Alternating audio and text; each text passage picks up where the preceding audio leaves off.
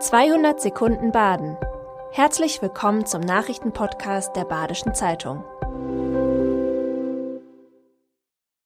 Die Nachrichten am Dienstag, dem 18. April. Am heutigen Dienstag legt eine unabhängige Arbeitsgruppe ihren Missbrauchsbericht für das Erzbistum Freiburg vor.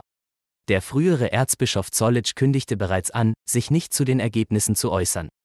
Der Missbrauchsbericht soll aufzeigen, wie Vertuschung und Missbrauch in einer der größten Diözesen Deutschlands möglich waren. Es gehe dabei nicht um ein komplettes Bild, hieß es einschränkend vor der Veröffentlichung. Es werden hingegen 24 Missbrauchsfälle exemplarisch dargestellt. Der Erzbischof Stefan Burger will in einer Pressekonferenz um 10.30 Uhr in Freiburg auf die Enthüllungen reagieren. Geldautomaten geraten zusehends in den Fokus von Verbrechern. Der Kreis Lörrach ist bei Tätern ein beliebtes Ziel. In keinem anderen Kreis in Baden-Württemberg gab es 2022 mehr Delikte.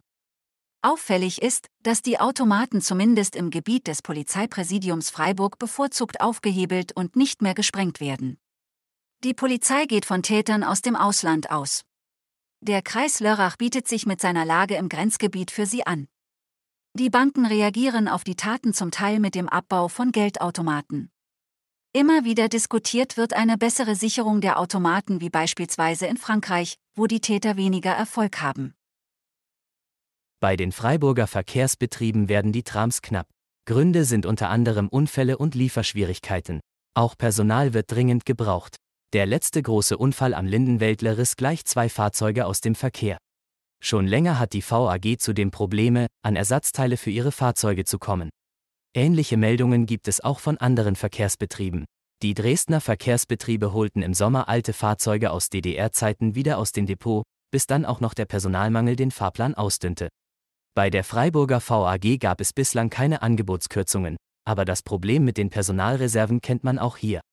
Auf vielen Kanälen wirbt die Verkehrs AG intensiv um künftige Bus- oder Tramfahrer. Der Revierbereich Bad Säckingen soll Schwerpunkt der Reichsbürgerszene sein. So hieß es jüngst bei der Vorstellung der Kriminalstatistik. Das Landesamt für Verfassungsschutz sieht das etwas anders. Im Land Baden-Württemberg leben laut Landesamts für Verfassungsschutz 3800 Menschen, die der Reichsbürger- oder Selbstverwalterszene zugerechnet werden. Im Gebiet des Polizeipräsidiums Freiburg leben etwa 250 Menschen, die diesen beiden Szenen zugeordnet werden können. Bad Säckingen ist der zweitgrößte von vier Schwerpunkten. Trotz der Angaben zur Kriminalstatistik will ein Sprecher des Verfassungsschutzes mit Blick auf das Reviergebiet Bad Säckingen nicht von einem besonderen Schwerpunkt der Reichsbürgerszene sprechen. Die Erdbeerernte im Breisgau startet. Zunächst sind die Früchte dran, die in Folientunneln reifen. Die Obstbauern rechnen mit einem starken Jahr und stabilen Preisen. Die Entwicklung der Pflanzen ist aufgrund der niedrigen Temperaturen nur langsam vorangeschritten. Aber in diesen Tagen sind nun die ersten Früchte erntereif.